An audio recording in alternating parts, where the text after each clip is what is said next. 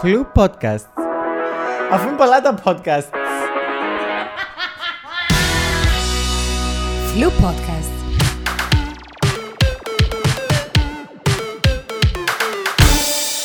Καλώς ορίσατε σε ακόμα ένα Flu Dialogues. Σήμερα έχουμε μαζί μας το Γιάννη Βίτσο. Γιάννη, καλώς όρισες. Καλώς σε βρήκα, Λούι. Χαίρομαι πάρα πολύ που, που είμαι στο, στο podcast σου. Α, Ξέρεις και τον Αυτό Λούι, είναι βλέπω, ένα- ε. Ναι, είναι ένα inside joke που έχουμε με τον Αντρέα. Το έλεγα όταν κανονίζαμε τη συνέντευξη ότι νιώθω σαν ένα celebrity που έρχεται στην εκπομπή του Λούι Πατσαλίδη. Ε, Ε, ο Λούις αλλά είναι ε, μεγάλο όνομα, ξέρεις, εδώ στην Κύπρο. ευχαριστώ πάρα πολύ για την πρόσκληση. Χαίρομαι πάρα πολύ που είμαι στο podcast σου και πιστεύω θα κάνουμε μια φοβερή συζήτηση. Ε, να πούμε και για τον κόσμο που μας βλέπει ότι είναι λίγο διαφορετικό σήμερα το setup γιατί ο Γιάννης βρίσκεται στην Αθήνα και έτσι έπρεπε να, με κάποιο τρόπο να έρθουμε κοντά.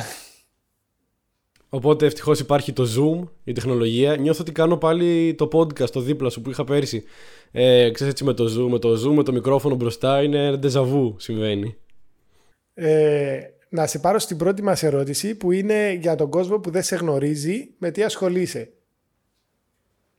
Λοιπόν, εγώ είμαι δευτεροετής φοιτητή στο τμήμα ψυχολογίας του Καποδοστηριακού Πανεπιστημίου Αθηνών. Ε, ταυτόχρονα ασχολούμαι με τον αθλητισμό, με τον goalball, που είναι ένα παραολυμπιακό άθλημα ειδικά σχεδιασμένο για άτομα με οπτική αναπηρία. Ασχολούμαι με το podcast. Έχω το δικό μου podcast που λέγεται Mind the Mic, με την αρθρογραφία, με τη μουσική και συγκεκριμένα με το σύγχρονο τραγούδι σε συναυλίες όποτε προκύπτουν ή οπουδήποτε αλλού μπορώ να ε, τραγουδάω. Ε, και έχω και ένα λογαριασμό στο TikTok με τη φίλη μου τη Μαρία, το Blind Mice, στο οποίο ανεβάζουμε διάφορα έτσι βιντεάκια, είτε μουσικά, είτε εκπαιδευτικά, είτε οτιδήποτε άλλο μπορεί να θέλουμε να ανεβάσουμε. Εγώ έχω να πω ότι το πρώτο podcast που είχα ακούσει από σένα ήταν το δίπλα σου ε, που ήταν έτσι αρκετά ενδιαφέρον γιατί κάθε εβδομάδα, κάθε πόσο το ανέβαζες κάθε τρίτη είχες και διαφορετικό άτομο. Να σου πω την αλήθεια δεν τα είδα ξέρεις κάθε εβδομάδα. Τα, είδα, ό- τα, τα άκουσα όλα μια φορά.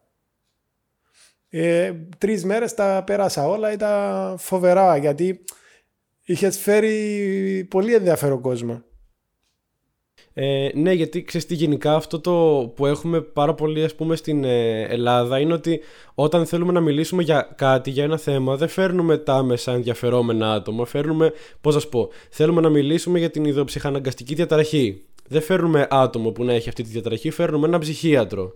Οπότε δεν μαθαίνουμε ποτέ την πλευρά του ανθρώπου αυτού που βιώνει αυτή την κατάσταση. Οπότε αυτό ήταν και το concept του δίπλα σου. Να μιλήσουμε με ανθρώπους με διαταραχές, με αναπηρίες, αλλά με τους ίδιους τους ανθρώπους. Όχι με δεύτερους τρίτους. Κατάλαβες. Ναι, όχι, όντως ήταν ε, αυτό που σου λέω ότι πραγματικά ε, μου έκανε τεράστια εντύπωση που είχες φέρει από ταξιτζή μέχρι η κοπέλα που ήταν ε, σε γραφείο τελετών. Ήταν κάτι το οποίο μας έφερε κοντά σε διάφορες κατηγορίες ανθρώπων, διάφορα επαγγέλματα. Ε, συνεχίζοντας θα ήθελα να σου πω ότι όταν ήταν να επικοινωνήσουμε ε, μεταξύ μας ε, δεν ξέρω αν θυμάσαι σου είχα πει στο τηλέφωνο αν έχεις δει στο τι ήταν ρε παιδί μου στο YouTube τι σου είχα πει; Ε, τέλος πάντων σου είχα, σε είχα ρωτήσει αν έχεις δει κάτι συγκεκριμένο στο YouTube και με, μου είχαν πει εδώ τα παιδιά στο γραφείο μα τι λες τώρα του παιδιού που ε, και ξέρεις, είναι κάτι το οποίο ήθελα πολύ να, σου- να, να, σου- να σε ρωτήσω. Πώς δε- είναι απαγορευτικό να χρησιμοποιήσουμε σε ένα άτομο το οποίο έχει οπτική αναπηρία το είδες ή θα δούμε ή θα δείτε ή, ή το είδες; Όχι, άλλωστε τα χρησιμοποιούμε και εμείς σε καθημερινή βάση και μεταξύ μας και ε, μας τα λένε και οι δικοί μας άνθρωποι. Μπορεί να σου πω, ας πούμε, χάρηκα που σε είδα ή είδα χθες μια σειρά στο Netflix και όλες αυτές τις εκφράσεις θα δούμε και τα λοιπά γιατί μ, δεν, δεν θα αλλάξουμε ξέρεις, όλο το λεξιλογιό μας και εκφράσεις που μεγαλώνουμε με αυτές επειδή π.χ. δεν βλέπουμε, επειδή έχουμε μια οπτική αναπηρία. Οπότε μπορείτε κι εσείς άνετα να χρησιμοποιείτε όποια έκφραση θέλετε σε εμάς, μπροστά μας. Δεν, δεν, θα, δεν θα έρθει κανείς σε άβολη θέση. Αυτό είναι το μόνο σίγουρο. Ε, είναι αυτό που πολλές φορές, για παράδειγμα, δεν, δεν ξέρεις και πώς να απευθύνεις το λόγο. Τι να πεις, ε, άτομα με οπτική αναπηρία, να πεις τυφλός, τυφλή, να πεις είναι πολλές φορές που ο κόσμος που δεν, δεν έχει στην καθημερινότητά του κάποιο άτομο με οπτική αναπηρία μπαίνει σε αυτή, ξέρεις, φοβάται μήπως πει κάτι και προσβάλλει κάποιον ή οτιδήποτε. Ναι, ε, θα σου πω γενικά ε, υπάρχει πάντα νομίζω η επιλογή του να ρωτήσουμε δηλαδή είναι πολύ έτσι εφικτό ας πούμε και πολύ ok να μην γνωρίζουμε γιατί ποιος γνωρίζει τα πάντα στην τελική. Αλλά μπορούμε να ρωτάμε. Για παράδειγμα, αν είμαστε σε μια παρέα, μπορείς να ρωτήσεις, για παράδειγμα, εμένα που δεν βλέπω, ε, είναι OK να χρησιμοποιώ τη λέξη τυφλός ή πώς μπορώ να το πω για να είναι πολιτικά ορθό.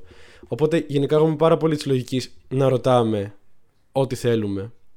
Για να μην έρχεται και κανείς σε, σε δύσκολη θέση, ας πούμε. Ξεκινή... Μιας και ξεκινήσαμε αυτή τη συζήτηση πάνω στην οπτική αναπηρία και αυτά, θα ήθελα το άλλο που να σε ρωτήσω, επειδή δεν γνωρίζω εκεί πέρα τι γίνεται. Ε, υπάρχουν προδιαγραφές στο δρόμο ή στη καθημερινά μέσα συγκοινωνίας, στις καθημερινές χρήσεις που μπορεί να έχει ένα άτομο με οπτική αναπηρία. Υπάρχει πρόσβαση, εύκολη πρόσβαση; Κοίτα, για τα άτομα με οπτική αναπηρία Υπάρχουν φυσικά κάποιες δυσκολίες στην πρόσβαση και στις υποδομές.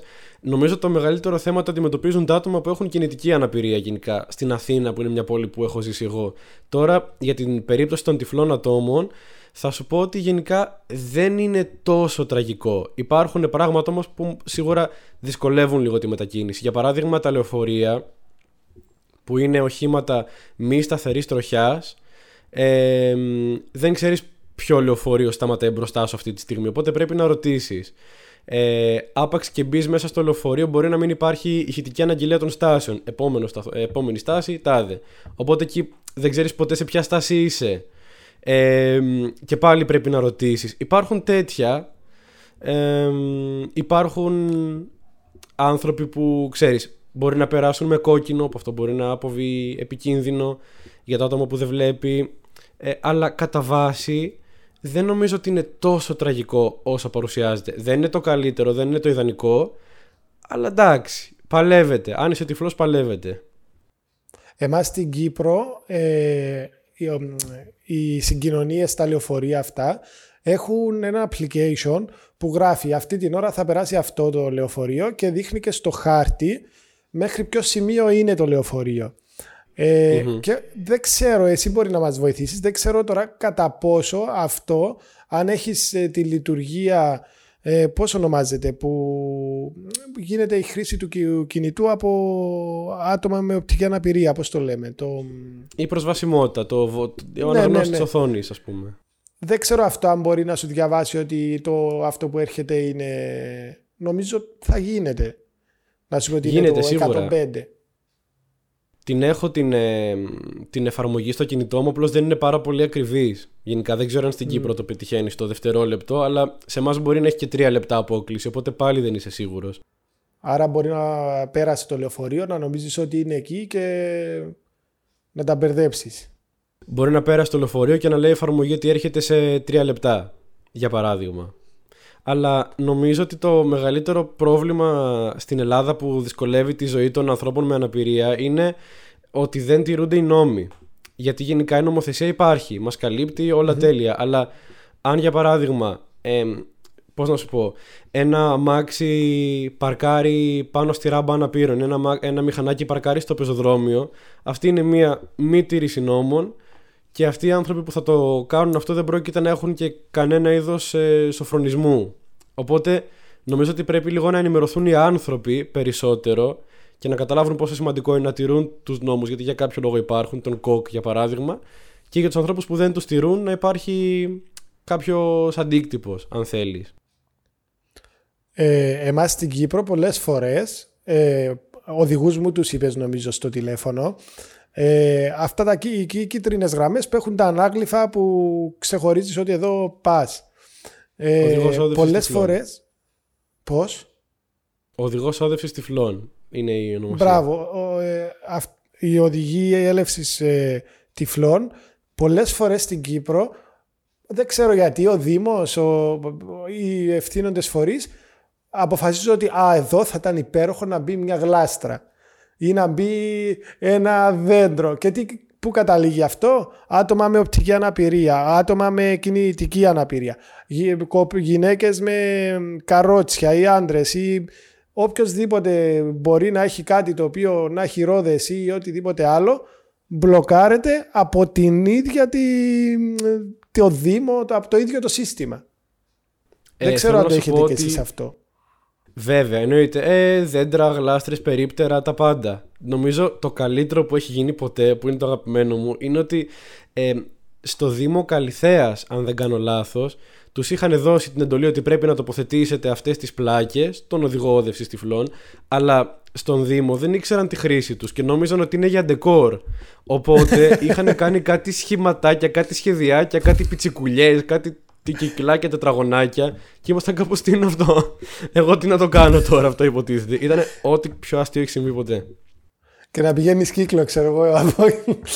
και να, να κάνεις έτσι, να κάνεις. Ε, ναι, σαν να ψάχνεις, ε, δεν ξέρω.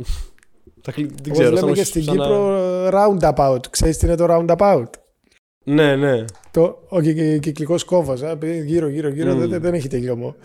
Ε, ε, θα ήθελα να πω ότι μιας και είπαμε αυτά, ε, ότι μου άρεσε πάρα πολύ για το ότι στα podcast σου και σε ό,τι κάνεις αυτοσαρκάζεσαι. Δηλαδή είδα πολλά έτσι σημεία που κάνεις και πλάκα με ε, την οπτική αναπηρία και με ένα πολύ όμορφο τρόπο που ξεμπλοκάρει και τους άλλους για να προσεγγίσουν και να συζητήσουν με όμορφο τρόπο και να γνωρίσουν πράγματα που ίσως δεν γνωρίζουν.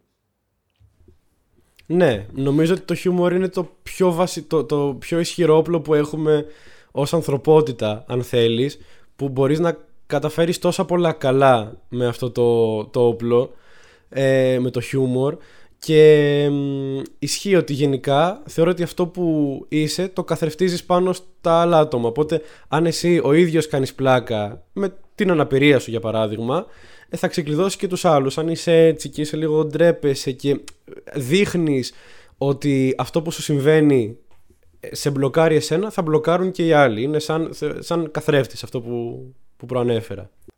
Αυτό που μου άρεσε πάρα πολύ ήταν το ότι σχολίασες μια μέρα ε, αποφάσισες να βγάλεις μια φωτογραφία.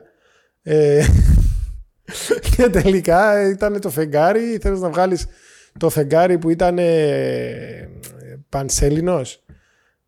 Ναι, είχα βγάλει, είχαν, βάσει, είχαν βάσει τη φωτογραφία στο Instagram και είχα γράψει έχει πανσέλινο απόψε. Και το φεγγάρι ήταν ξέρω εγώ, ένα, ένα έτσι, ας πούμε. Ήταν που μόλις έβγαινε και εγώ λέω Α, πανσέλινος. Αυτό είναι σίγουρα πανσέλινο.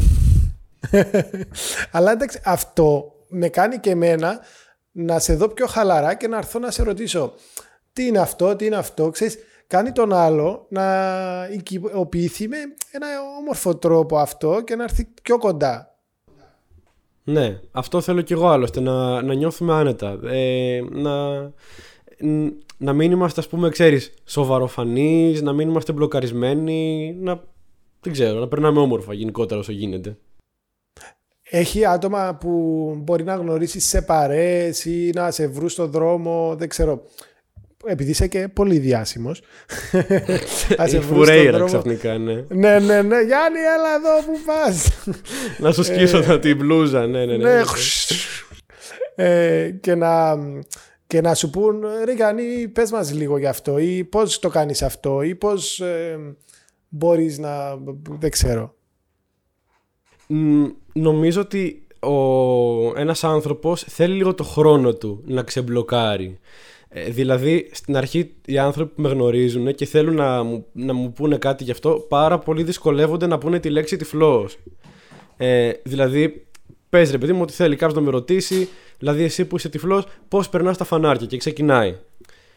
Ε, δηλαδή, Γιάννη, εσύ που, είσαι το, αυτό, που, που έχεις το που, είσαι, που, που κάνεις που, που, ε, αυτό και εγώ τους αφήνω κάνω λίγο καψόνι, λέω άσε να δούμε πώς θα τους πάρει, δεν πειράζει και τους βλέπω να τους νιώθω να υδρώνουν, να αγχώνονται και είναι ναι ναι ναι συνέχισε συνέχισε, μου αρέσει πάρα πολύ Άρα δεν είναι απαγορευτική η χρήση της λέξης τυφλός. Όχι καλέ, μα είναι σαν, δηλαδή άμα δεν πεις τον τυφλό τυφλό πώς θα τον πεις, ας πούμε. ε, τώρα, αν ας πούμε ο άνθρωπος ο ίδιος με την οπτική αναπηρία, ο τυφλός άνθρωπος έχει κάποιο κόμπλεξ με αυτό και δεν έχει αποδεχτεί την αναπηρία του, μπορεί να τον πειράξει να τον πει τυφλό, ανάπηρο, οτιδήποτε. Όμως αυτό είναι θέμα του ανθρώπου αυτού, όχι θέμα δικό σου που λες τα πράγματα με το όνομά τους, καταλαβες. Ίσως πολλές φορές φοβόμαστε και να μην νιώσουμε ντροπή να μην μας πει άλλος μα τι λες τώρα και ξέρω. Σίγουρα, σίγουρα. Φοβόμαστε μην... Γενικά δεν μας αρέσει η αμηχανία που είναι πολύ λογικό, οπότε την αποφεύγουμε όσο γίνεται. Ε, το άλλο που μου άρεσε πάνω σου που γιατί σε είχαμε δει και στη, να πούμε ότι σε είχαμε δει και στο podcast το κρίμα με τη ζωή και το άλλο που σε είχα δει και μου άρεσε πάρα πολύ ήταν στο αυτό που κάνατε για το αχ πώς το λένε; Το Ίδρυμα Νιάρχος Α, το, το Σταύρος Νιάρχος, ναι, με το Λάμπρο Φισφή. Σταύρος Νιάρχος. Συγγνώμη αν δεν ξέρω τόσο καλά τις ονομασίες. Επειδή είμαστε από Κύπρο, πώς να σου το πω, δεν τα έχουμε τόσο αυτά στην καθημερινότητά μας. Είναι σαν να σου λέω τώρα, mm-hmm. ε, πίεση στην Λακατάμια, ήρθες στο Στρόβολο και μετά ήρθες στον Άι Δενέτη. Ενώ δεν καταλαβαίνεις. Τίποτα, ναι. Ακριβώς. Ε, ναι, και μου έκανε πάρα πολύ εντύπωση γιατί σε βλέπω πολύ ενεργός σε αυτό το κομμάτι. Δηλαδή και στα social media και από το podcast σου, σε βλέπω ότι είσαι έτοιμος να προσφέρεις τη γνώση σου, την εμπειρία σου σε όλο όσους περισσότερους γίνεται. Να πω ότι ε, στο βιντεάκι που είδα με το, στο Νιάρχος ήσουν με τη Μαρία. Ναι, που έχουμε μαζί και το TikTok. Δεν κάνω λάθος. Σωστά. Μπράβο, ναι, ναι, ναι.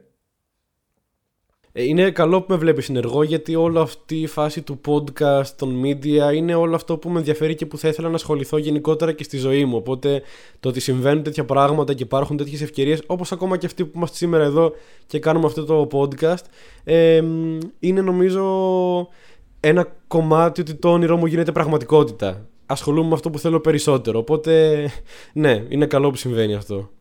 Εάν σκεφτείς τώρα ότι εγώ από την Κύπρο σε είχα δει από τη ζωή για παράδειγμα, μετά μπήκα στα podcast, μετά άκουσα και όλα τα δίπλα σου, μετά έβαλα και αυτά που κάνεις τώρα, ξέχασα τον τίτλο, θα μου επιτρέψεις, μην με κρεμάσεις. Mind the mind. όλα καλά. ναι, ναι, ε, συγγνώμη με απολογώ, απλά εντάξει. Ο Λούις δεν θα το έκανε ποτέ αυτό. Oh, ναι, είμαι σίγουρος. ε, μα ακούει ο Λούις να καλέσει τον Γιάννη, γιατί ο Γιάννης είναι φοβερός. Να μου πάρει και να, να μου κάνει και το εισιτήριο για την Κύπρο, γιατί παιδιά δεν βγαίνουμε. Εννοείται, εννοείται ότι ε, ανθρώπους σαν τον Γιάννη μόνο με πρόσκληση και όλα αυτά, ξέρεις. ναι, εννοείται. Ε, αν, αν σκεφτείς όπως και αν έχει ότι από την Κύπρο σε είδε κάποιος και τώρα είμαστε εδώ και μιλάμε, σημαίνει ότι κάτι έκανες.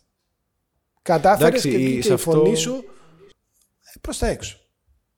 Σε αυτό, νομίζω αυτό το οφείλω στη ζωή βασικά ε, που κάναμε μαζί το podcast γιατί αλλιώς δεν θα υπήρχε τρόπος και νομίζω ότι είναι και πάρα πολύ σημαντικό αυτό που, κάνει, που έκανε και η ζωή και που κάνεις και εσύ που δίνεται λόγο και δίνεται φωνή ε, σε πάρα πολλούς ανθρώπους που δεν ακούγονται πάρα πολύ συχνά. Γιατί δεν θα ακούσεις κάθε μέρα ένα τυφλό άτομο να μιλάει κάπου. Ε, οπότε αυτή η ευκαιρία που μας δίνεται είναι πάρα πολύ σημαντική για εμάς ε, νομίζω.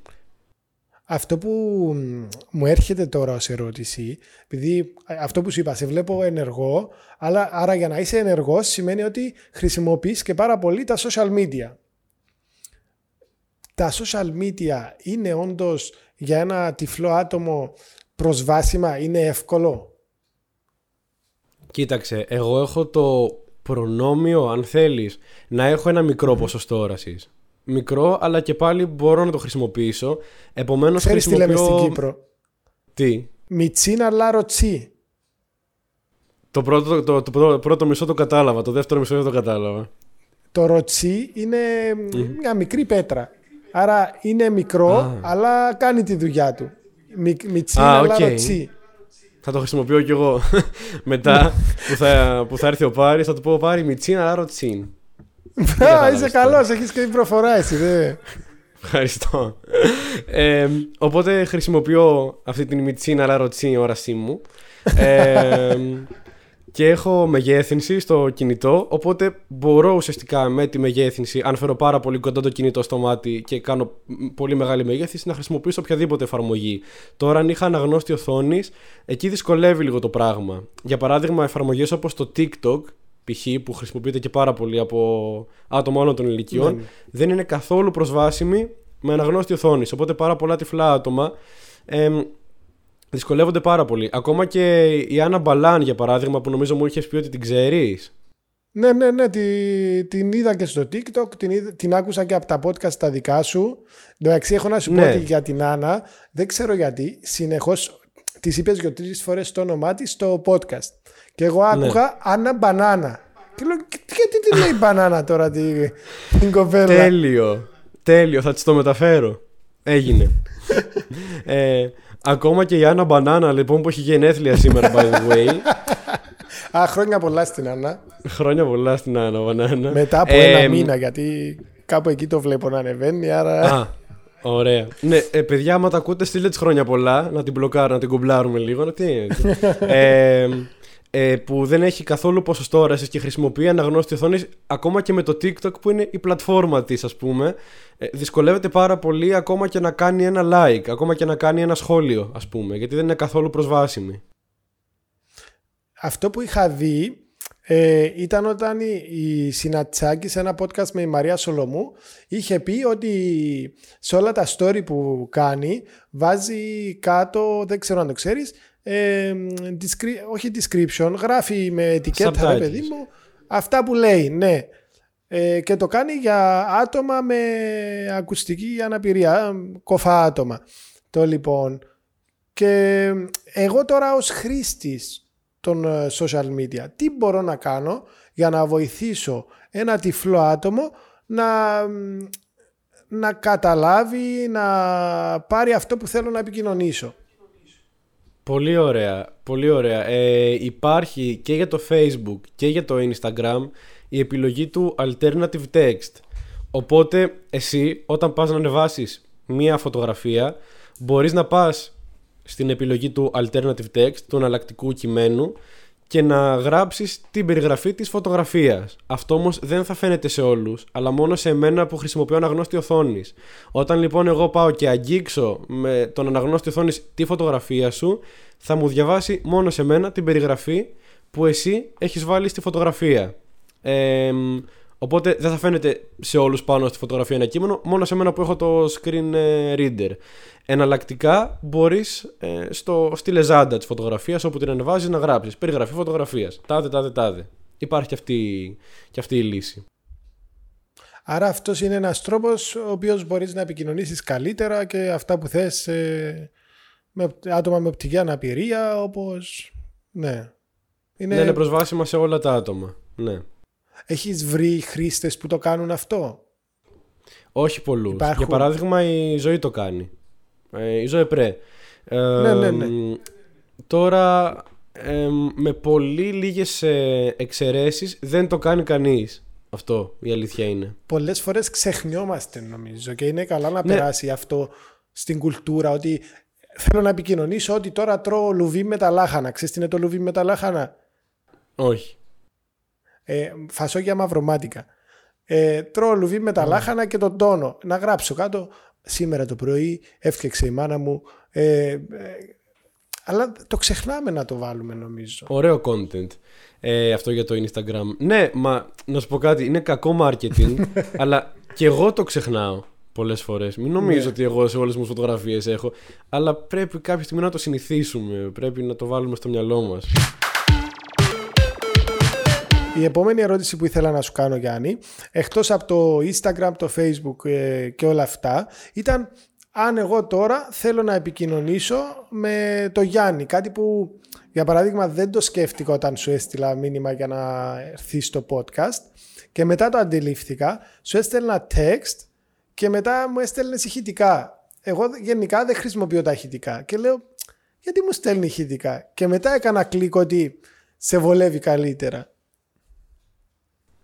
Ε, είναι πιο άμεσο. Δηλαδή και το μήνυμα που θα μου γράψεις θα το διαβάσω. Απλώς αν π.χ. είμαι στο... Δεν ξέρω, στο λεωφορείο για παράδειγμα ή κάπου που έχει πάρα πολύ ήλιο ε, θα δυσκολευτώ να σου γράψω πίσω. Ε, Οπότε θα σου στείλω ένα ηχητικό και θα τελειώσει η υπόθεση όπου κι αν είμαι. Αλλά Πώς να σου πω, μου είναι το ίδιο πράγμα. Δηλαδή, είτε μου στείλεις γραψέ, είτε μου στείλεις ηχητικό, δεν αλλάζει κάτι. σω το ηχητικό είναι όντως λίγο πιο άμεσο πάντως. Άρα, ίσως είναι πιο εύκολο και για το άτομο που θα πάρει το μήνυμα μας να είναι ένα ηχητικό; Ναι, εντάξει, αν κάποιο άτομο δεν αισθάνεται άνετα με το να στέλνει ηχητικό, γιατί ακόμα και εγώ πρέπει να νιώσω λίγο άνετα με κάποιον για να του στείλω ηχητικό, ε, ας μην πιεστεί, ένα γραπτό θα κάνει τη δουλίτσα του στο ηχητικό έχει πλάκα γιατί όταν θες να το στείλεις, νιώθεις ότι θα ακουστείς κάπως. Γεια σου Γιάννη, τι κάνεις, είσαι καλά. Αλλά τελικά ακούγεσαι κάπως. ναι, Γεια σου Γιάννη, είσαι καλά. πραγματικά, πραγματικά. Είναι καλή εξάσκηση βέβαια. Δηλαδή, άμα ασχολείσαι με podcast και τέτοια και στέλνεις πάρα πολλά ηχητικά, κάπως ε, μαθαίνεις να σκέφτεσαι γρήγορα. Ότι τώρα έχω γραφεί αυτό, άρα πρέπει να πω αυτό που θέλω γρήγορα και κατανοητά. Κάτι που ήθελα πάρα πολύ να σε ρωτήσω ήταν ε, αυτά τα γραφικά που έχεις στο podcast και στο δίπλα σου και στο... Αχ, πάλι mic, ε, θα με δίνεις, το ξέρω. mic. Άρε Λούι. Mind the mic. Uh, mind, α, mind the mic, OK. Okay. Ε, στο mind, mind the mic και στο δίπλα σου μου άρεσαν πάρα πολύ τα γραφικά που είχες πάνω στα που έχεις πάνω, στο ένα είναι είσαι εσύ για αυτούς που δεν το έχουν δει και έχει ραδιοφωνάκι, καπελάκια, έχει διάφορα αντικείμενα γύρω σου με ωραία χρώματα μπλε νομίζω και αν δεν κάνω λάθος ροζ. Να το κλέψω λίγο τώρα θα δω. Ε, ε, το λοιπόν. Και ε, στο άλλο είχες έτσι μικρά ανθρωπάκια ήταν πάρα πολύ ωραίο. Μου άρεσε πάρα πολύ. Ποιος τα επιμελήθηκε αυτά; Το δίπλα σου το έφτιαξαν από τη γραφιστική ομάδα του Soundies που είναι η πλατφόρμα που ανέβαιναν τα podcast. Στο Mind the Mic που είναι ανεξάρτητο podcast και δεν, έχω, δεν συνεργάζομαι με κάποια πλατφόρμα μου το έφτιαξε η φίλη μου η Άρια ε, η οποία δεν είναι και επαγγελματίας, είναι εντελώς, εντελώς εραστεχνικά όμως το αποτέλεσμα ήταν πολύ έτσι ωραίο και επαγγελματικό νομίζω. Το βλέπω τώρα, είσαι εσύ, μαύρο-άσπρος και έχει μπλε, έχει το σήμα του facebook, συνεφάκια, ήλιο, έχει διάφορα ωραία πράγματα. Δηλαδή, εγώ τώρα, ως ένας άνθρωπος που σε γνωρίζω ή κάποιος άλλος που μπορεί να σε γνωρίσει και θέλει να σου επικοινωνήσει μια εικόνα ή ένα χρώμα ή κάτι που βλέπει έξω και το βρίσκει ενδιαφέρον. Πώς το κάνω, πώς, πώς μπορώ να σου εξηγήσω κάτι; Αναλόγως είναι αυτό που θες να μου περιγράψεις. δεν ξέρω, μπορείς να μου περιγράψεις το ύψος του, το βάθος του, το, το πλάτος του, τα χρώματά του. δεν ξέρω, αυτό που βλέπεις μπροστά σου βασικά ακριβώς. Ένα, ένα άτομο τυφλό έχει λίγο... Εντάξει, δεν θα μου πεις, δεν έχει εικόνα των χρωμάτων. Εκτός, όπως είπες και εσύ, ότι έχεις ε, ένα βαθμό οπτικής ε, πώς να το πούμε ναι, όρασης. ναι άρα μπορεί να αντιληφθείς κάποια χρώματα δεν ξέρω ένα άτομο το θα καταλάβω δεν, ναι ναι, δεν έχει καθόλου επαφή με τα χρώματα. Τα μαθαίνει από το η μπανάνα είναι κίτρινη, αυτό είναι αυ... κάπως έτσι. Ναι, ή μπορεί να συνδυάσει κάποιο συνέστημα με χρώμα σύμφωνα με αυτά που ακούει. Για παράδειγμα ότι το κόκκινο είναι ένα πολύ θερμό χρώμα, ίσως και ερωτικό, το μπλε είναι πιο ψυχρό, πιο χαλαρό και οπότε κάπως μπορεί να πάρει μια ιδέα. Δεν θα φτιάξει την εικόνα στο μυαλό του προφανώς ένα άτομο που δεν έχει δει ποτέ χρώματα, αλλά ίσως έχει μια άλλου είδους αίσθηση, ίσως πιάσει την άβρα του αντικειμένου, δεν ξέρω. Μάλιστα, επειδή είναι πράγματα που πολλές φορές τα έχουμε απορία, ξέρεις πώς το αντιλαμβάνεσαι αυτό, πώς γίνεται αυτό. Είναι πράγματα τα οποία ε, για μας είναι κάτι τόσο εύκολο, αλλά δεν, δεν μπορούμε να καταλάβουμε αυτή την ε, μετάβαση από το να είναι μια ιδέα το χρώμα από το ότι είναι, το κόκκινο είναι κόκκινο. Ναι, εγώ ξέρω τι δεν μπορώ με τίποτα να αντιληφθώ για τα ολικά τυφλά άτομα ακόμα κι αν εγώ και έχω οπτική αναπηρία. Ναι. Ε, δεν μπορώ με τίποτα να καταλάβω το ότι σκέψω ότι ε, κάποια άτομα δεν βλέπουν τίποτα. Αλλά όταν λέμε τίποτα, Ναι. ούτε μαύρο. Γιατί και το μαύρο ένα χρώμα είναι, έτσι. Ναι, Ε, που χρειάζεσαι ένα οπτικό νεύρο για να σου το πετάξει το μαύρο χρώμα. Κάποια άτομα δεν Σωστά. βλέπουν ούτε μαύρο. Γιατί δεν έχουν οπτικό νεύρο. Είναι σαν να βλέπεις μέσα από τον αγκώνα σου. Τίποτα. Άρα δεν βλέπουν τίποτα. Αυτό το Γελάω, απόλυτο αλλά- τίποτα. Ναι. Ήταν πολύ αστείο. Μου θύμισε, έχω ένα παιδί εδώ στο γραφείο που όταν του στείλεις χάλια φωτογραφία και δεν είναι καλή ποιότητα, λέει Καλά, πώς την έβγαλε αυτή τη φωτογραφία με το φουρνα... φούρνο μικροκυμάτων; Ναι, ναι, ναι, ακριβώς. Ακριβώς. ε, αυτό το απόλυτο τίποτα εμένα με μπλοκάρει. Δεν μπορώ να το, να το αντιληφθώ, ας πούμε, πώς γίνεται να μην βλέπεις απολύτως τίποτα. Δεν ξέρω, το, εσύ το αντιλαμβάνεσαι; ναι, είναι αυτό που ξέρεις, ε, αν κλείσω τα μάτια μου, βλέπω μαύρο. Ναι. Άρα, αν δεν βλέπω μαύρο, τι βλέπω, άσπρο; Δεν ξέρω. Τίποτα. Είναι όπως αυτό που μου έλεγε και ένα κοφό άτομο. Που του λέω, Οπότε εσύ ακούς απόλυτη ησυχία. Και μου λέει, Όχι. Και απόλυτη ησυχία είναι ήχος. Δεν ακούω ούτε απόλυτη ησυχία. Και είμαι σε φάση, ε, ρε, αυτό δεν γίνεται. αυτό δεν παίζει, μου λες. Είναι αυτό που δεν μπορούμε να καταλάβουμε, ρε παιδί μου, πώς γίνεται να υπάρχει αυτό το μ, ούτε μαύρο ούτε τίποτα ή ησυχία και δεν είναι ησυχία και ακούω κάτι που δεν είναι ησυχία. Μπράβο, μπράβο. Είναι, είναι μια τεράστια λούπα. Ναι, ένας φαύλος κύκλος που δεν τελειώνει ποτέ. Ακριβ, ακριβώς. Ε, αυτό που θα ήθελα λίγο να μου πεις, γιατί μου έδωσες σήμερα εσύ την ιδέα, ε, θα ήταν, ε, επειδή σε βλέπω, σου είπα και πριν ότι μου αρέσει το χιούμορ που κάνεις και οι ιστορίες που λες, έχεις κάποια ιστορία να μοιραστείς μαζί μας η οποία έχει να κάνει με την οπτική αναπηρία που σε έφερε έτσι σε μ, ε, αστείες καταστάσεις ή περίεργες; Ε, ναι, θα σου πω ιστορίες που δεν έχω πει στο podcast μου. Ε, γιατί έχω κάνει ένα Μοναδικές podcast και αποκλειστικές. Εδώ, στο Λούι Μπατσαλίδη. με... Μόνο εδώ, στο Louis Show. Κράτης Ε, Louis Night Show. Louis Night Show, ναι. Με την Georgia και το... Μπράβο. Ε, Α, τα ξέρεις ρε, τα ξέρεις. ούλα, ούλα τα ξέρω, ούλα. Ούλα, ούλα Ε, ξέρεις τα εσύ. Ούλα ξέρω τα. Λοιπόν, έχει γίνει το εξής. Είμαι τώρα εγώ στο γυμνάσιο, νομίζω, τέλη γυμνασίου και έχει χτυπήσει μόλις το κουδούνι για διάλειμμα. Εγώ πάνω στο θρανίο μου έχω την κασετίνα ε, που έχει μέσα μολύβια, γόμες και τα λοιπά. Ε, Θες να σε ησυχήσω λίγο πριν μπεις στην ιστορία; Ναι. Τι είναι η γόμα; Τι; Η γόμα τι είναι για σένα; Τι είναι η γόμα; Αυτό που Αυτό σβήνεις. που χρησιμοποιείς για να σβήνεις, ναι. Όχι ρε φίλε. Η γόμα είναι αυτό που κολλάς πράγματα. Και η κόλλα τι είναι, αυτό που σβήνεις; Τι μίλησε Όχι, η μου. κόλλα είναι αυτό που γράφεις πάνω. Α, ναι, όχι σουβλάκι, καλαμάκι, όχι πιτόγυρο σάντουιτς. Μπράβο. Εντάξει. Στην Κύπρο Έγινε. γόμα, γόμα είναι η, η κόλλα, πώς τη λέτε. Και η κόλλα είναι αυτό το που γράφουμε πάνω, το χαρτί. Να σου πω κάτι, δεν σου φαίνεται περίεργο που λες η γόμα είναι αυτή που χρησιμοποιείς για να κολλάς πράγματα; Μήπως η κόλλα είναι αυτή που χρησιμοποιείς για να κολλάς πράγματα; Και αυτό λέγεται κόλλα άλλωστε. το έχεις σκεφτεί ποτέ αυτό; Δεν ξέρω, αλλά θέλω να στην σε Κύπρο κάνω- έτσι το λέμε. δεν θέλω να σε κάνω trigger αλλά ξανασκέψου το κάποια στιγμή. Η γόμα, Ε, γόμα, δεν ξέρω, το λέμε γόμα. OK, fair enough. Εμ, Ναι, πες μας την οπότε ιστορία με τη... Ναι.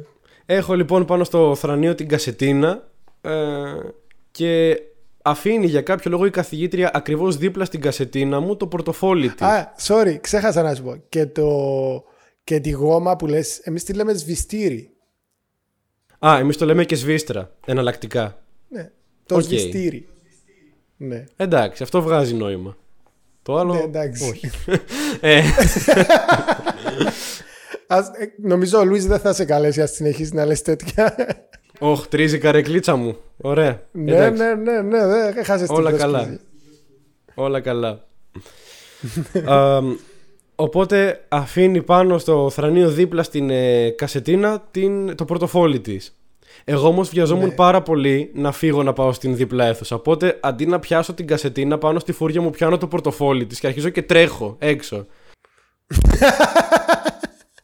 και δεν έχω καταλάβει ότι έχω πάρει το πορτοφόλι και τρέχω με το πορτοφόλι στο χέρι μου. Οπότε ξαφνικά αρχίζω και ακούω από πίσω μου: Ε, πού πας, έλα πίσω, τι κάνεις, είσαι τρελός, έλα πίσω. Και Κλέφτης, κλέφτης. Εγώ, εγώ δεν έχω καταλάβει ότι μιλάνε για μένα. Γιατί, γιατί, να, γιατί να μιλάνε σε μένα. Εγώ πήρα την καστίνα Ναι. μου και έφυγα.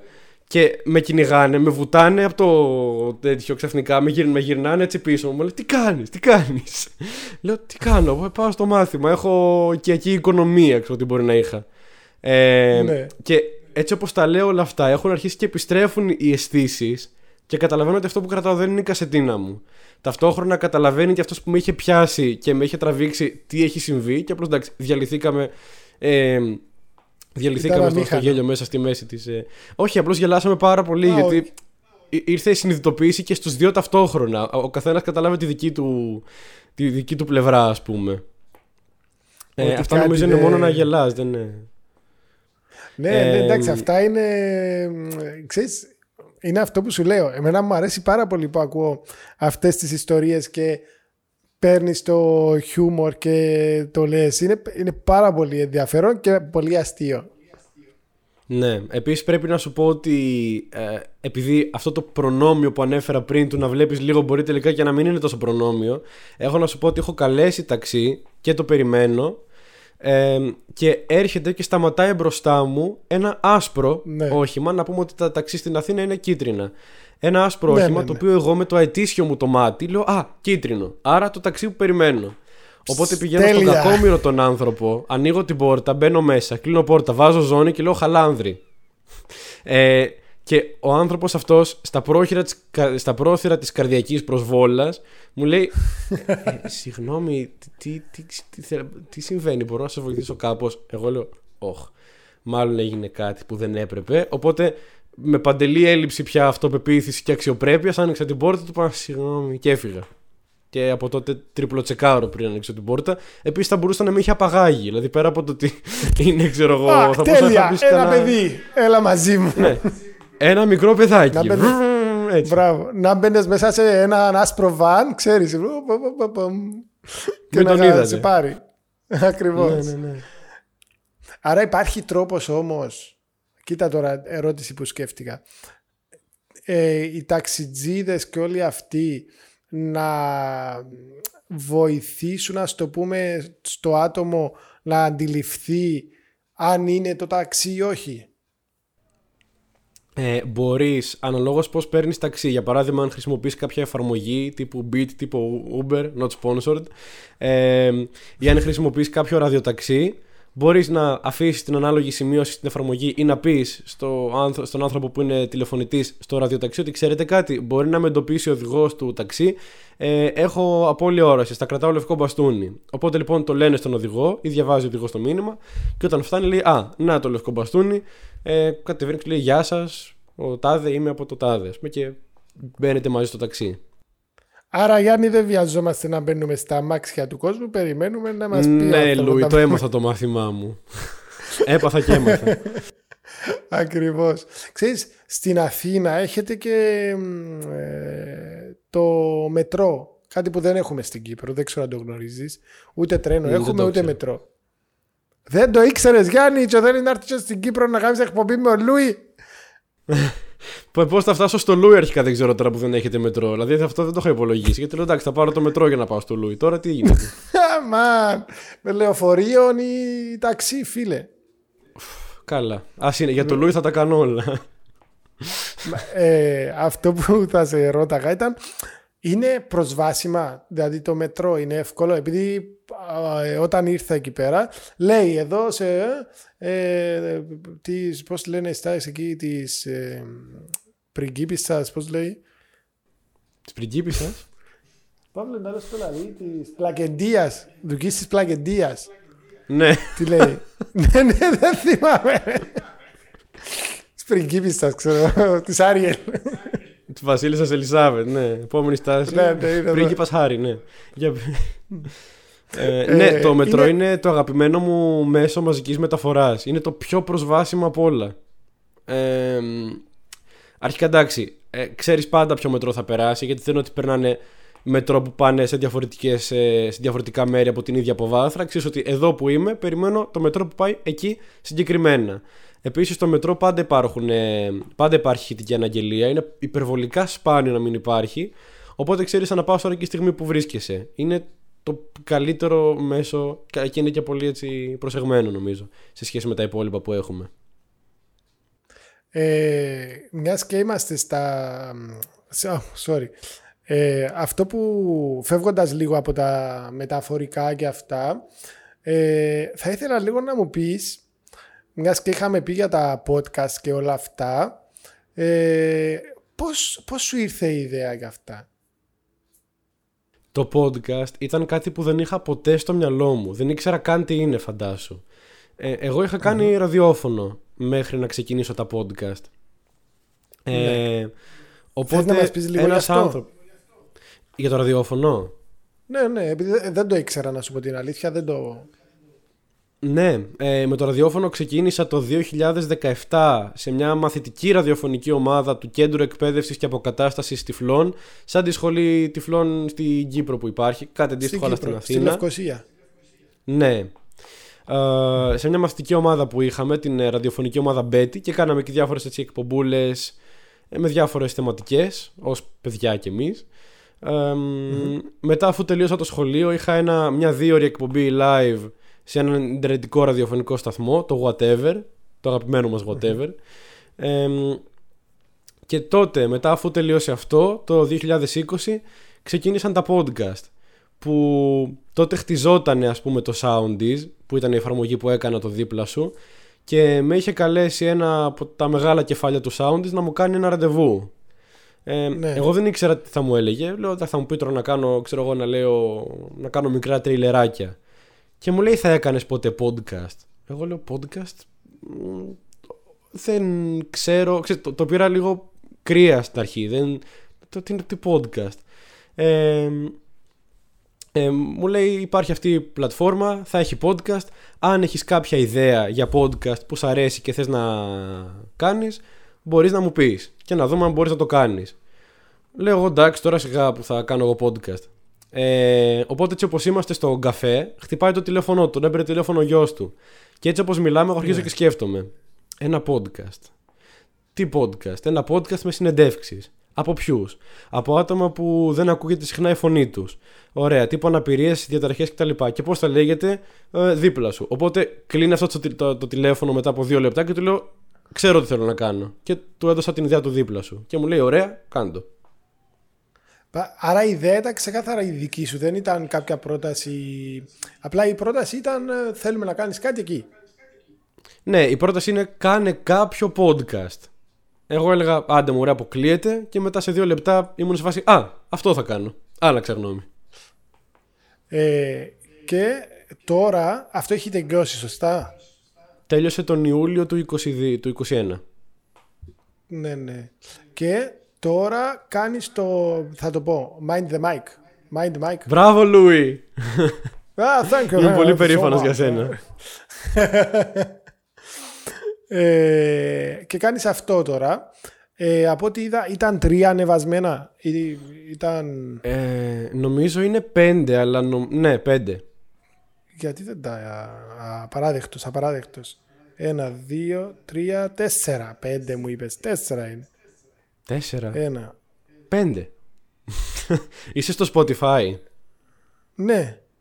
Α, το πέμπτο το έχω βάλει μόνο στο YouTube. Δεν το έχω ανεβάσει ακόμα στο Spotify, βαριέμαι. Α, εμείς που σε ακούμε από το Spotify μέσα στο αμάξι. Τι... Α, συγγνώμη. Εντάξει, εντάξει. Θα, θα το κάνω προσβάσιμο και σε εσάς. Θα το ανεβάσω και στο Spotify μόλις τελειώσουμε. Να το κάνεις προσβάσιμο και για εμά που έχουμε απεριόριστο χρόνο στο αμάξι. Δεν γίνεται.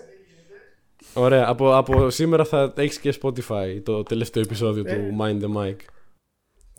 Αυτό πώς ήρθε η ιδέα, πώς το... Ε, ήθελα οπωσδήποτε να κάνω podcast. Είχα ερωτευτεί τόσο πολύ όλη αυτή τη διαδικασία. Δηλαδή, πώς να σου πω, μπορούσα να κάτσω και μέχρι τις 5 το πρωί ξύπνιος και να κάνω πράγματα για το podcast. Να γράφω ερωτήσεις, να γράφω mail. είχα ερωτευτεί πραγματικά τη διαδικασία αυτή στο δίπλα σου. Οπότε λέω γιατί να τελειώσει τόσο γρήγορα, είναι κρίμα.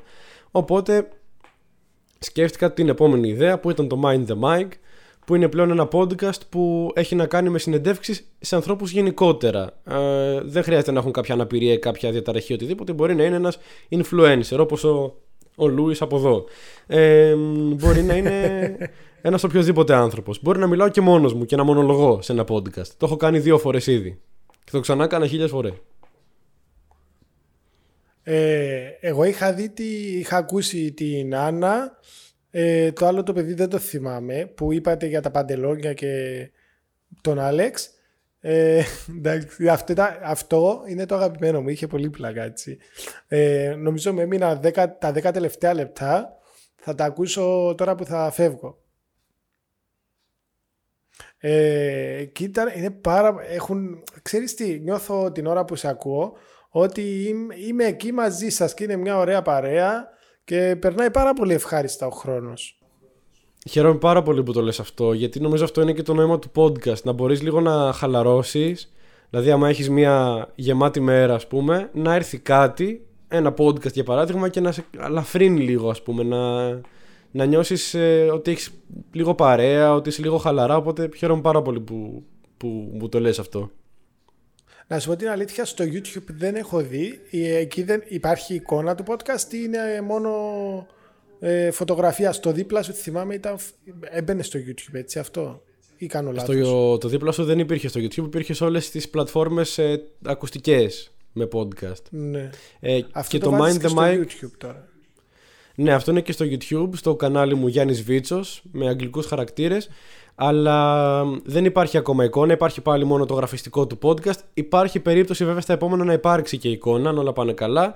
Θα δούμε. Ελπίζουμε. Γιάννης Βίτσος με όπως, όπως είναι και στο facebook με Y Βι... Βίτσος Α, το βρήκα. Να το εδώ. Ε, ε, για όσους θέλουν να το ψάξουν είναι πολύ ενδιαφέρον και βλέπω ότι πάνω κάτω όλα είναι περίπου κανένα μισάωρο, έχει και 15 λεπτά. Είναι πολύ ναι. ενδιαφέρον. Σε αυτά που μιλάω μόνος μου είναι και τα πιο μικρά. Και εντάξει, αν μιλάω μόνος μου μισή ώρα θα... δεν ξέρω. Θα ήταν μέσα αυ... κάπως. Μέσα από... μέσα από αυτή την πορεία που έχεις κάνει μέχρι τώρα και θα κάνεις σίγουρα γιατί σου λέω μέσα από την καρδιά μου ότι εγώ, μένα μου αρέσει πολύ η δουλειά που κάνεις και δεν σου το λέω τώρα γιατί είσαι καλεσμένος εδώ. Στο λέω γιατί μου άρεσε, ρε παιδί μου, εντάξει. Ε, σε ευχαριστώ πάρα πολύ. Έχεις γνωρίσει και κόσμο, έχεις έρθει σε επαφή. Αυτό που είδαμε όλοι, το πιο... η γνωριμία που είχες ήταν και με τη ζωή, σωστά; Mm-hmm. Έχεις δει, έχεις γνωρίσει και άλλο κόσμο; Τι είναι αυτό το, ποιο είναι το feedback που λέμε και εδώ στην Κύπρο που παίρνεις; Για, για αυτές τις δουλειές, για αυτές τις προσπάθειες. Κοίτα, μέχρι στιγμής αυτό που βλέπω είναι ότι ο κόσμος το απολαμβάνει. Που με ευχαριστεί πάρα πολύ, εννοείται. Ε, ας πούμε από το, για το δίπλα σου ακόμα μπορεί να πάρω μηνύματα από ανθρώπους που τα ακούνε να μου μιλήσουν στο δρόμο και να μου πούνε για το δίπλα σου ας πούμε που έχει τελειώσει πάει χρόνος τώρα ε, για το Mind the Mic ακόμα δεν έχω έτσι δεν, δεν έχει τόσο μεγάλη ανταπόκριση. Πέρα από ένα επεισόδιο που έκανα για κακοποιητικές ε, συμπεριφορές από προπονητές αμαία αθλητών. Μπράβο, αυτό με τους προ... αθλητές το, το άκουσα. Ναι, που προφανώς αυτό υπήρχε έτσι κάποια ανταπόκριση, όχι απαραίτητα θετική μόνο. Αλλά αν εξαιρέσεις αυτό, το Mind the Mic είναι λίγο, είμαστε λίγο πιο οικογενειακά ακόμα, πιο ήσυχα. Ε, στο δίπλα σου έχω την τιμή να έχω αρκετά θετικά σχόλια. Θες να πεις όταν είχες την προσέγγιση από τη ζωή που ρε παιδί μου εντάξει έχει ένα πολύ αξιοσέβαστο αριθμό και subscribers και έχει μεγάλο κοινό. Και πώς ήταν η αντίδρασή σου; Κοίτα, τη ζωή την προσέγγισα εγώ βασικά.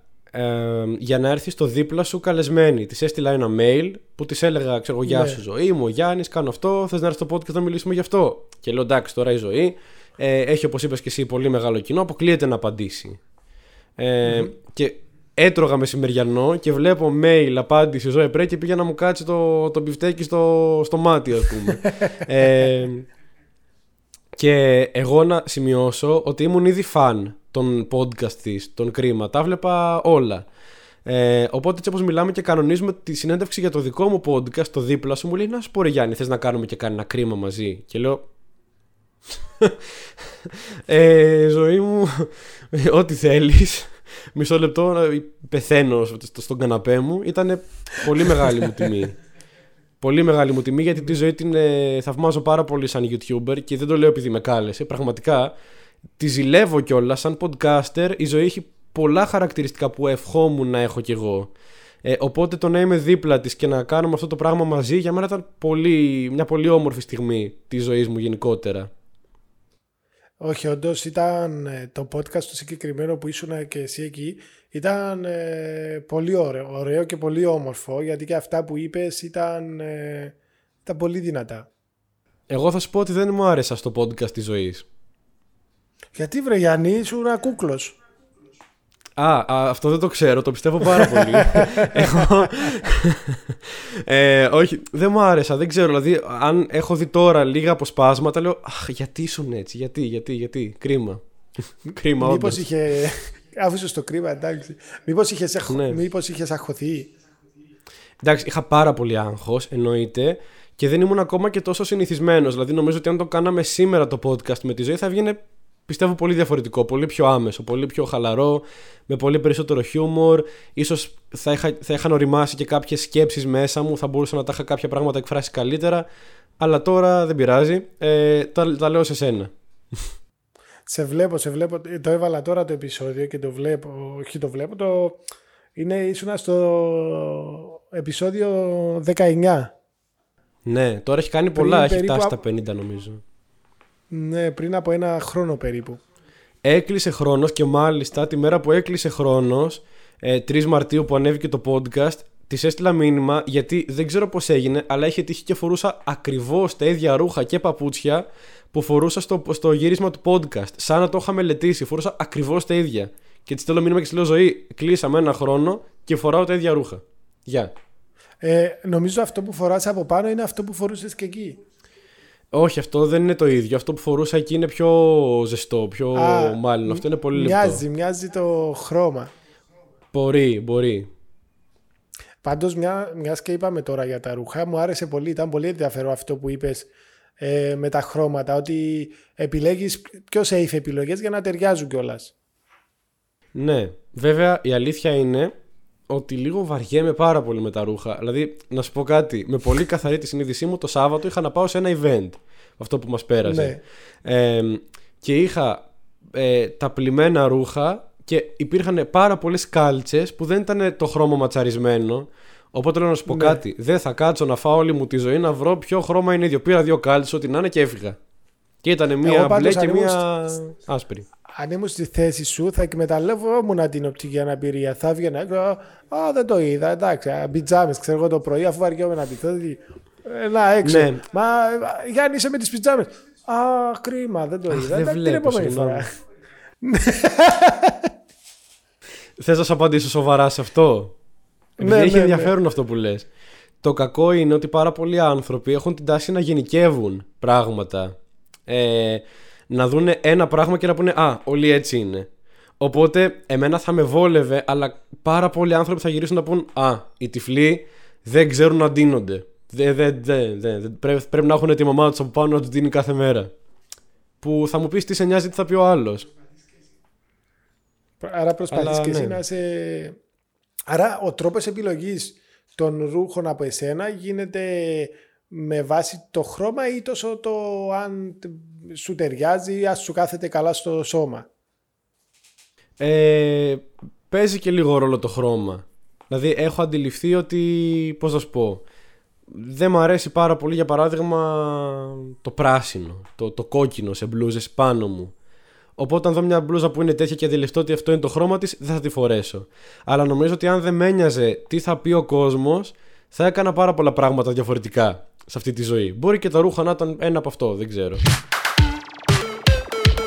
Γιάννη, μιας και τώρα που ήμασταν off camera, αλλά δεν το ξέρουν, αλλά δεν θα τους το πούμε, ε, είχαμε μιλήσει σχετικά με τα κυπριακά.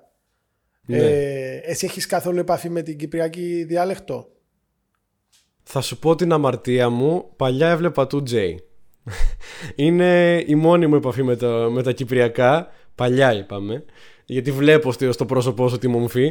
Ε, ε, αλλά όχι, γενικά δεν έχω κάποια στενή επαφή. Αλλά τα Ε, λατρεύω, ε, πραγματικά. ε, έχεις έρθει στην Κύπρο ή όχι; Δυστυχώς όχι, και αυτό είναι κάτι που πρέπει να διορθωθεί άμεσα. Είναι στόχος; Είναι στόχος. Πραγματικά είναι. Δεν, δεν στο λέω τυπι- για τα τυπικά που μιλάμε. Πραγματικά θέλω πάρα πολύ να έρθω στην Κύπρο. Με την πρώτη ευκαιρία που θα έρθει στην Κύπρο, ξέρεις που θα έρθεις πρώτα να κάνεις podcast. Εννοείται. Στο Και Λούι από Πατσαλίδη. Α, Α, ναι. το λέω. Σε εμάς εννοείται. Ε, το λοιπόν. Ε, μου είπες, βλέπεις ε, κυπριακή τηλεόραση από ό,τι κατάλαβα. Γιατί μας είπες πολλές φορές για τον Λουί Πατσαλίδη. Ε, ο Λούι έχει γίνει νομίζω το inside joke αυτής της, ε, του αυτού του podcast. Ε, Δεν- δεν- Δεν βλέπω κυπριακή τηλεόραση. Είχε τύχει παλιότερα να δω κάποια αποσπάσματα από την εκπομπή αυτή μόνο. Ε, mm. Τις συνεντεύξεις του. Κατά τα άλλα δεν, δεν ξέρω καθόλου τι συμβαίνει. Μάλιστα. Αλλά σου αρέσουν, μου είπες, τα κυπριακά. Πάρα πολύ, πάρα πολύ. Σου ακούγονται, μπορείς να αντιληφθείς τι λέμε ή μπορεί να σε μπερδέψουν μερικές φορές; Ε, είναι λίγο σαν τα κριτικά. Θα καταλάβω τα, το 95% αλλά θα υπάρξουν και λέξεις που θα πρέπει να υποθέσω ότι σημαίνουν όπως το αρμάρι για παράδειγμα που μου έμαθες όταν ήμασταν off Μπράβο. cam που δεν το λέμε βέβαια που δεν Ναι, ήξερα ναι, τι δεν το σημαίνει. λέμε. Το αρμάρι, ναι, το αρμάρι για αυτούς που ίσως μας δουν ή μας ακούσουν από την Ελλάδα είναι η ντουλάπα. Ναι, Η δεν το ντουλάπα ήξερα η οποία καθόλου. βάζουμε Και- μέσα τα, τα ρούχα μας ε, και αυτά. Ναι, όταν Και έρθω το στην άλλο- Κύπρο θα, θα μάθω περισσότερα σίγουρα. Εννοείται ότι να, να, να ακούσεις και κυπριακή μουσική. Έχεις ακούσει και παραδοσιακή κυπριακή μουσική; Ξέρω ότι τη λυρκώτησα. Και το... Έλα ρε αυτό. Και τα το- ριάλια. Ναι, αυτά είναι τα, πώς να σου πω, τα πιο κλασικά. τα mainstream. Όταν, Ε, όταν κλείσουμε να ακούσεις το ναι. κόρη μιλιά. Οκ. Που λέει κόρη μιλιά, κόρη μιλιά. Να, κα- να κάνεις καϊρέτη. Ξέρεις τι σημαίνει να κάνεις καϊρέτη. Όχι. Αλλά υποθέτω ότι μπορεί να σημαίνει να κάνεις ε, καρτέρι που λέμε, να περιμένεις. Όχι, το αντίθετο. Καϊρέτη, κάνε γρήγορα. Α, οκ. Ναι, και μετά λέει θέλω λαούτα και βκιολιά γάμους και ζιαφέτι. Δηλαδή θέλει γάμους αυτή και γλέντι, ζιαφέτι. Πω πω είναι τέλεια, αλήθεια. Ε, Πραγματικά αυτό που σου έλεγα μπορώ να ακούω κυπριακά ε, 24-7 αν χρειαστεί. Ε, πρέπει, πρέπει να επισκεφθείς την Κύπρο και το άλλο που ήθελα να σου πω με το καλοκαίρι μέσα στον Ιούλιο υπολογίζω θα είμαι στην Αθήνα θα κανονίσεις Οκ. να βρεθούμε θα σου στείλω μήνυμα να πάμε να πιούμε έναν καφέ μαζί Εννοείται, εννοείται. όχι να μου πεις «Α, δε, τώρα δεν μπορώ, έχω podcast Ποιος εσύ, θα σου πω. ε, Ε, είμαι ο Γιάννης εγώ, δεν, δεν μπορώ τώρα, είμαι, ξέρεις, podcaster. ναι, δεν... ναι, ναι. Φουρέιρα, τα είπαμε. Όχι, όχι, Α, εννοείται. Ακριβώς, Εννοείται, ανυπομονώ ακριβώς. πάρα πολύ. Γιάννη, κλείνοντας, αυτό που θα ήθελα από σένα θα ήταν ένα μήνυμα προς τον κόσμο. Ε, θα σου ανοίξω λίγο τώρα, θα είναι λίγο δύσκολα αυτά που θα σου βάλω. Ε, και για όλα αυτά τα δύσκολα που ζούμε, δηλαδή δεν ξέρω σίγουρα έχεις ε, ακούσει και για τον πόλεμο στην Ουκρανία, αλλά και Μμμ. γενικότερα για όλα αυτά που βλέπουμε και στην ε, Ελλάδα με τις γυναικοκτονίες και στην Κύπρο με τη βία στις γυναίκες και με όλα αυτά τα δύσκολα που μας τε- ταλανίζουν. Γιατί, ξέρεις, ας σου πω τώρα, δώσε μας ένα μήνυμα για τα άτομα με οπτική αναπηρία. Αυτά νομίζω τα έχουμε ακούσει πάρα πολύ για ισότητα, για όλα αυτά και μπορώ να πω ότι σε αυτό το κομμάτι σιγά σιγά βλέπουμε, δεν ξέρω αν συμφωνείς μαζί μου, ε, Σιγά μια σιγά ναι, αλλαγή. κάτι γίνεται. Υπάρχει μια αλλαγή στα πράγματα. Ένα μήνυμα που θα ήθελες να μας δώσεις; Όχι εμάς, του κόσμου προς τα έξω. Σχετικά με όλα αυτά που συμβαίνουν τα πιο κοινωνικά, ας πούμε. Κοινωνικό... Μπράβο, γιατί ξέρεις γιατί σε ρωτώ; Γιατί σε βλέπω πολύ ενεργό στα κοινωνικά δρόμενα. Ε, Προσπαθώ και να όσα- χρησιμοποιώ και λίγο ακτιβιστικά το... τα Και όσα social media podcast, και για τη ε, ΛΟΑΤΚΙ κοινότητα και γενικά. Μπράβο και τα podcast σου. Και είχες ανεβάσει και κάτι σχετικό σήμερα στο story. ναι. Ισχύει. Ήταν, ναι, το είδα. Ε, ναι, κάτι που θα ήθελες να μας πεις εσύ για όλα αυτά. Ε, πάρα πολλά θα μπορούσα να πω. Δηλαδή θα μπορούσαμε να κάνουμε μια 15 ώρη συζήτηση για όλα αυτά και για το πώς για το τι συμβαίνει, ας πούμε, για το γεγονός αυτό καθ' αυτό και για το πώς αντιμετωπίζεται από τους ανθρώπους. Αλλά θα ήθελα να σταθώ στο ότι νομίζω ότι είναι σημαντικό να αρχίσουμε να ακούμε περισσότερο πριν μιλήσουμε και να σεβόμαστε τους ανθρώπους, αυτό που μας λένε, το βίωμά τους, να μην βιαζόμαστε τόσο πολύ να ανοίξουμε το στόμα μας και να πετάξουμε το πρώτο πράγμα που θα μας έρθει ε, χωρίς να σκεφτούμε τι συνέπειες μπορεί να έχει αυτό. Να μάθουμε λίγο περισσότερο να ακούμε. Εγώ αυτό θα... Αυτό που προσπαθώ να κάνω πριν απ' όλα και αυτό θα παρακαλούσα οριακά και τα άτομα που μας ακούνε. Άρα να μιλάμε λιγότερο και να ακούμε περισσότερο. Να μιλάμε, αλλά αφού ακούσουμε πραγματικά. Δεν, δεν, δεν θα πω ποτέ σε κάποιον άνθρωπο μη μιλάς, αλλά θα του πω άκουσε πρώτα πραγματικά και ουσιαστικά και τότε μίλα. Ειδικά για κάτι που δεν γνωρίζεις και για κάτι που είναι σημαντικό για άλλους ανθρώπους. Ε, πάντως είναι πολύ όμορφα αυτά που λες, γιατί είναι πράγματα που χρειάζεται να υπάρχουν ε, η σωστή επικοινωνία. Γιατί αυτό που αντιλαμβάνομαι, μιλάς για τη σωστή επικοινωνία μεταξύ των ανθρώπων. Κάτι που Ναι. έχει χαθεί σε αυτό το γρήγορο κόσμο που ζούμε και ε, αναλωνόμαστε καθημερινά. Ναι, μα πώς θα σου πω, ε, ν- να σκεφτόμαστε, να σεβόμαστε και επίσης να μην κοιτάμε το δέντρο και χάνοντας το δάσος, ας πούμε. Να δίνουμε βάση στα ουσιαστικά πράγματα. Ε, γενικά να, να, να σκεφτόμαστε λίγο παραπάνω, δεν ξέρω. Να χρησιμοποιούμε Αυτή- αυτό το όπλο που μας έχει, δει, που, είναι, που μας έχει δοθεί που είναι το μυαλό μας ουσιαστικά και για καλό, όχι απλώς για να έτσι για πλάκα. Γιάννη, να σε ευχαριστήσω πάρα πολύ για όλα αυτά τα ωραία μηνύματα.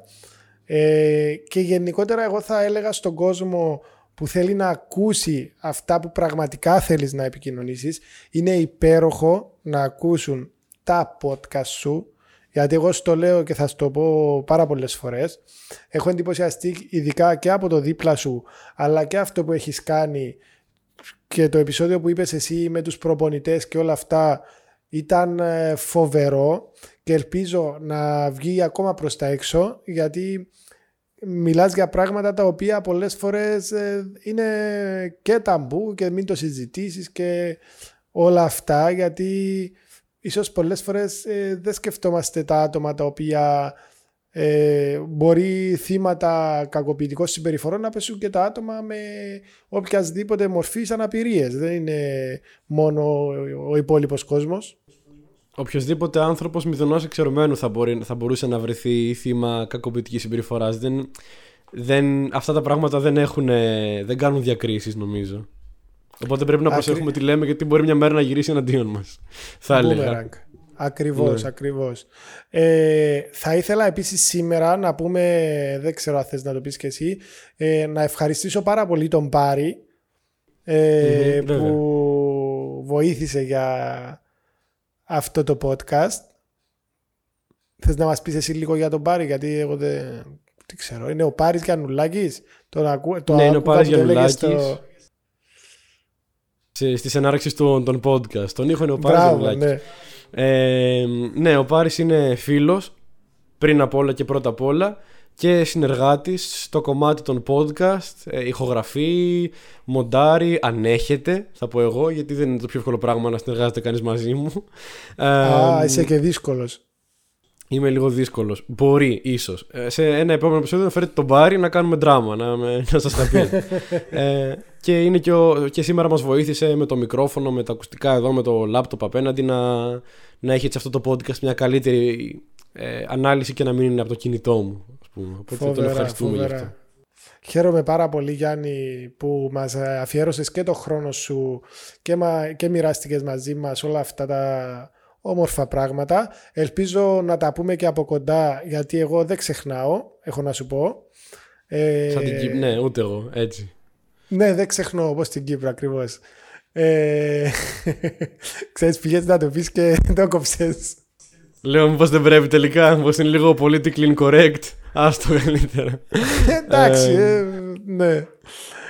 Πάντως να σε ευχαριστήσω και εσένα Αντρέα πάρα πολύ πραγματικά για την πρόσκληση και του, την ομάδα που έχεις από πίσω σου ε, από ό,τι καταλαβαίνω. Ναι, ναι, ναι. Και- Σήμερα είναι μαζί μου ο Παύλος ε, που είναι στα περισσότερα podcast που κάνουμε και στο Flu Dialogues και στο All About Sex και στο Cut to the Chase που, Ναι. βοη- που βο- βοηθάει με τα ηχητικά τις περισσότερες φορές. Και να πω και να ευχαριστήσω και τη μαμά μου. Όχι, να Ε, ευχαριστήσω ναι, και ναι, ευχαριστώ για αυτό το βραβείο. Για τα Όσκαρ, τον Λούι Πατσαλίδη. Ε, Τον Πατσαλίδη. Και τα άτομα που, που ακούσαν αυτό το podcast, γιατί το έλεγα και στο δίπλα σου όταν τελειώναμε, ότι η πληροφορία που λαμβάνουμε είναι τόσο συνεχόμενη. Οπότε το να κάτσει ένας άνθρωπος να δώσει μισή ώρα από το χρόνο του ή μία ώρα ή όσο βγει ε, και να ακούσει κάτι όχι τόσο mainstream για την αναπηρία, να μάθει κάποια πράγματα, να ενημερωθεί είναι πολύ σημαντικό. Οπότε να πούμε και ένα ευχαριστώ σε αυτά τα άτομα που έδωσαν τον χρόνο τους για να εκπαιδευτούν πάνω σε κάτι τέτοιο. Γιάννη, πριν να κλείσουμε, γιατί θέλω να μου το πεις αυτό, για να μπορώ και εγώ να το τρίψω στα μούτρα του Αλέξανδρου, ε, πώς σου φάνηκαν τα ελληνικά μου, η ελληνική μου προφορά; Ποιος είναι ο Αλέξανδρος για να ξέρω τι πρέπει Ε, να πω. ο Αλέξανδρος είναι από την Καβάλα και είναι αυτός που κάνει το All About Sex και είναι, σου είπα, από Καβάλα και επειδή αυτός είναι καλαμαράς που λέμε και εδώ στην Κύπρο, μιλάει και εκεί και εκεί και εκεί και εκεί και μας κοροϊδεύει εμάς όταν προσπαθούμε να μιλήσουμε ελληνικά, ε, την ελληνική διάλεκτο. Ε, όχι, ε, πρέπει να πω στον Αλέξανδρο και στους υπόλοιπους φίλους ότι όταν α- ανταλλάζαμε ηχητικά με τον Αντρέα και τον Πάρη, που ήταν ο Πάρης μαζί μου και μιλούσαμε με ηχητικά με τον Αντρέα, μίλαγε πολύ ελληνικά ο Αντρέας και μου λέει ο Πάρης είναι όντως Κύπριος. Δηλαδή πέρασε για Έλληνας στον Πάρη. Οπότε αυτό νομίζω, Αλέξανδρε, ε, λέει πολλά. Μπορεί να χρειαστεί να αναθεωρήσεις και να μην κάνεις άλλο bullying στον Αντρέα. Τέλεια, το κρατάμε. Σε ευχαριστώ Κράτα το. και πάλι που είσαι μαζί μας. Για τον κόσμο που θέλει να σε βρει στα social media, πώς σε βρίσκει; Με βρίσκει Βίτσος John στο Instagram, V-I-T-S-O-S J-O-H-N, ε, Γιάννης Βίτσος με Y το Γιάννης, σε Facebook και YouTube και Blind Mice στο TikTok. Τέλεια, σε ευχαριστώ πάρα πολύ και πάλι. Κι εγώ. Ευχαριστούμε και όλους εσάς που παρακολουθήσατε για ακόμα μια φορά το Flu Dialogues. Μπορείτε να βρείτε το Γιάννη αλλά και εμάς ε, στα social media που έχουμε αναφέρει, τα οποία αναγράφονται κάτω στο description.